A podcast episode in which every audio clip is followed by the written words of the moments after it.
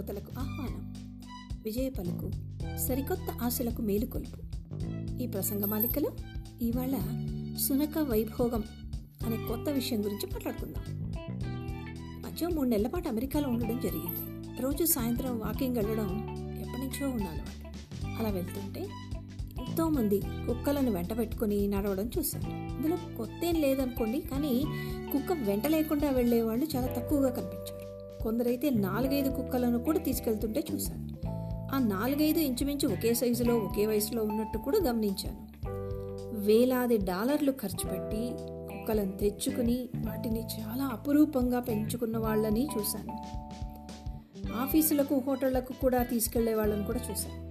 ఆసక్తిగా అనిపించి చూసింది చదివింది విన్నది తెలుసుకున్నది అర్థం చేసుకున్నది ఈసారి మీకు అందిస్తున్నాను. చిత్తగించండి. విశ్వాసం గల జంతువు ఏది అంటే మొదలు గుర్తొచ్చేది కుక్కే. అవునా? ఇరవై మూడు వేల సంవత్సరాల నుంచి మనిషికి మంచి మిత్రుడు కుక్క. అయితే అమెరికాలో కుక్కను ఎంచుకోవడానికి పెంచుకోవడానికి చాలా తతంగా ఉంది.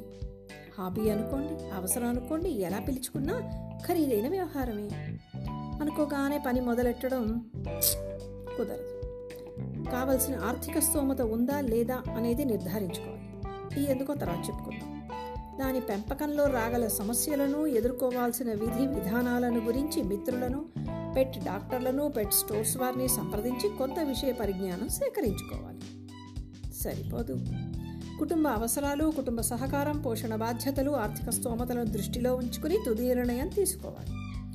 లోకల్ పెట్ క్లినిక్ వెళ్ళి ఏ రకమైన చికిత్సకు మందులకు ఎంత ఖర్చవుతుంది అనే దాని మీద ఓ అంచనాకు రావాలి. దాని ఆధారంగా నెలకు సంవత్సరానికి ఎంత అవుతుందో లెక్కేసుకుని అప్పుడు నిర్ణయం తీసుకోవాలి. ఇక్కడి నుంచి అసలు కథ మొదలవుతుంది. ఇప్పుడు కుక్క సైజు జాతి వయస్సు యజమాని నివసించే ప్రాంతం వారి జీవిత విధానం కుక్క వ్యక్తిగత అవసరాలు ఇవన్నీ దృష్టిలో పెట్టుకుని వేట మొదలెట్టాలి. ఇన్ని ఉంటాయనే ఆవేశంతో నిర్ణయాలు తీసుకోవద్దని నిపుణులు హెచ్చరిస్తుంటారు. సరే సాధారణంగా మూడు మార్గాల ద్వారా తెచ్చుకోవచ్చు. శ్రోతలకు సులువుగా ఉండాలని కొన్ని చోట్ల ఇంగ్లీష్ పదాలను అలాగే వాడుతున్నాను. అర్థం చేసుకుంటారని ఆశిస్తాను. సరే మూడు రకాలు అనుకున్నాం కదా. మొదటిది బ్రీడర్ల వద్ద నుండి. వీళ్ళు సర్టిఫైడ్ ఉత్పత్తిదారులు. ఎందుకని? ఇంట్లో ఉండే వాటికి తప్పనిసరిగా కుని ఆపరేషన్లు చేయాలి. రెండవది పెట్ స్టోర్స్. మూడవది షెల్టర్ హోమ్స్. అంటే సులువుగా చెప్పాలంటే అనాథ గృహాలు. బ్రీడర్ల వద్ద నుంచి మన అవసరాలకు సరిపడేవి తెచ్చుకోవచ్చు. కానీ నిజాయితీగా ఈ వ్యాపారాన్ని చేసేవారిని పట్టుకోవడం కొంచెం కష్టం. ఇక పెట్ స్టోర్స్లో దొరికేవి ఎక్కడ ఎలా పెరిగాయో తెలిసే అవకాశాలు తక్కువే.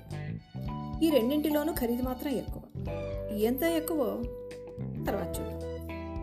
షెల్టర్ హోమ్స్లో కాస్త తక్కువ ధరకే దొరుకుతాయి. ప్రారంభ ఖర్చులు తగ్గించుకోవాలి అనుకుంటే ఇది మంచి దారి ఆ డబ్బును అత్యవసర ఖర్చుల కింద వాడుకోవడానికి వాడు ఉపయోగించుకోవచ్చు. ఇక్కడ సాధారణంగా వ్యాక్సిన్లు మెడికల్ పరీక్షలు చేసి ఇస్తారు కాబట్టి మనకు లాభం. కానీ ఇందులోనూ తిరకాసుంది. ఇవి చాలా కిక్కిరిసిన జనాభా ఉన్న చోటులో పెరిగిన సరైన పోషణ లేక పెరిగిన రకరకాలైన జాతులు కలిసి ఒకే దగ్గర పెరిగినటువంటి సంకర జాతి కుక్కలు. ఈ విషయం గుర్తుంచుకోవాలి. ఇన్నిసార్లు ఆలోచించమని ఎందుకంటున్నానా? అనుకుంటున్నారా? ఆగండి. కాచుకోండి శరపరంపర మొదటి సంవత్సరం కొనడానికి కాక కుక్కను కొనడానికి కాక ఏడు వందల నుంచి రెండు వేల వరకు అవుతుంది. ఇప్పుడు చెప్పబోయే అన్ని అంకెలు డాలర్లలోనే. ఇండియన్ కరెన్సీకి మార్చాలంటే కొంచెం భయం వేసింది. అన్నింటినీ ఇంచుమించుగా ఎనభైతో హెచ్చిస్తే మన లెక్కలు వచ్చేస్తాయి వీటికి తోడు ఏంటి? ఇన్సూరెన్స్ పోషణ గ్రూమింగ్ డాగ్ వాకింగ్ ఖర్చులు అదనం. అన్నీ కలిపితే తొలి ఏడు ఏడు వేల వరకు. ఇవి తగ్గాలంటే పేరున్న షెల్టర్ హోమ్ నుంచి తెచ్చుకోవాలి. ఓ ప్రాథమిక అంచనా ప్రకారం ప్రత్యేక ఆరోగ్య సమస్యలు లేకపోతే కుక్కకి తొలి సంవత్సరానికి పద్నాలుగు వందల నుంచి నాలుగు వేల మూడు వందలు అవుతుంది. ఇవే ఖరీదైన కుక్కలైతే పదివేల వరకు కూడా ఖర్చు అవ్వచ్చు డాలర్లు సుమా?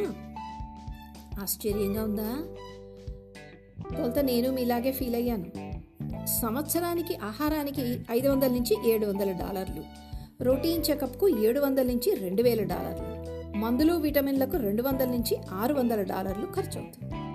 కుక్క ఆరోగ్యంగా ఎదగాలంటే వ్యాయామం అవసరం. దానికి జీవితంలో ఉత్తేజం కావాలి. దానికి డాగ్ టాయ్స్ కావాలి.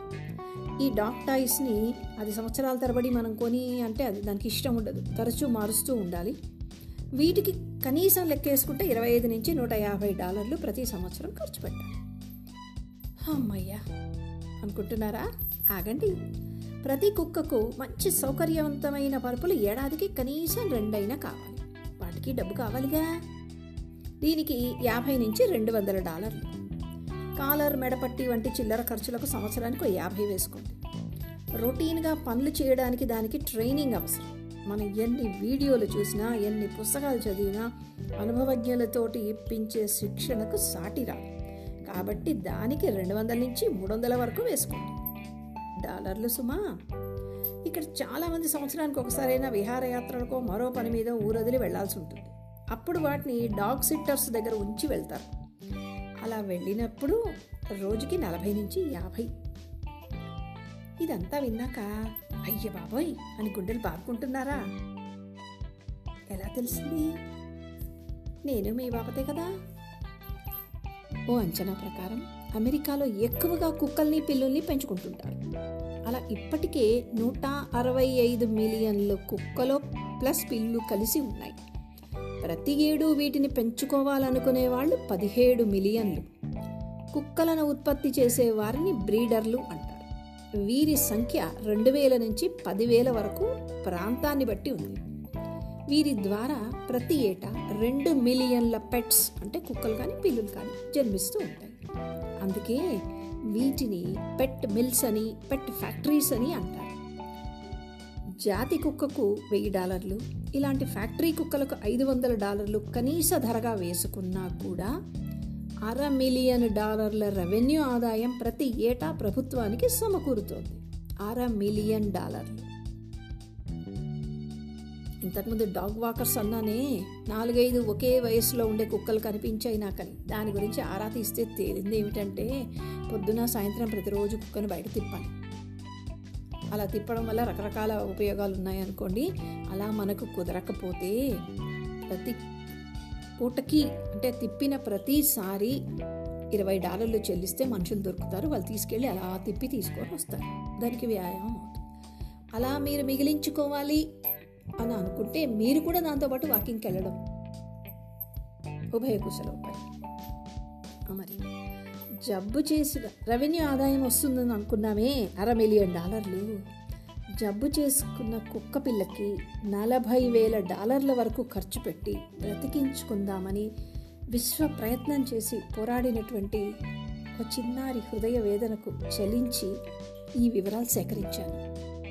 చాలా బాధేసింది. వాళ్ళ జీవితంలో ఎంత ముఖ్యమైన భూమికను పోషిస్తున్నాయి ఈ జంతువులతో వాళ్ళు ఎలా పెనవేసుకుపోయింది? వాళ్ళ ఆలోచన విధానం కానీ వాళ్ళ నడవడి కానీ అనేది దగ్గర నుంచి చూడడం జరిగింది. అమెరికాలో పిల్లలు లేని ఇళ్ళు ఉన్నాయి కానీ కుక్కలు కానీ పిల్లు పిల్లలు కానీ సారీ పిల్లలు లేని ఇళ్ళు ఉన్నాయి కానీ కుక్కలు లేదా పిల్లులు లేని ఇళ్ళు మాత్రం లేవట. నాకు తేడా తెలుస్తుంది. కరోనా వచ్చిన తర్వాత ఇంకా ఎక్కువ మంది వీటిని పెంచుకోవడానికి ముందుకొస్తున్నారు.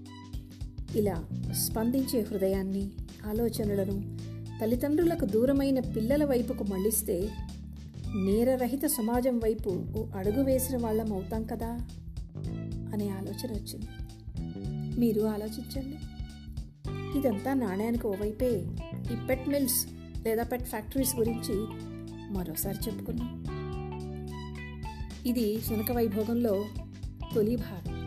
సునకలీల రెండో భాగం వచ్చే వారం విందురుగని విజయ పలుకు సరికొత్త ఆశలకు వేలుకొల్పు ప్రోత్సహిస్తున్న శ్రోతలకు ఆత్మీయులకు ధన్యవాదాలు.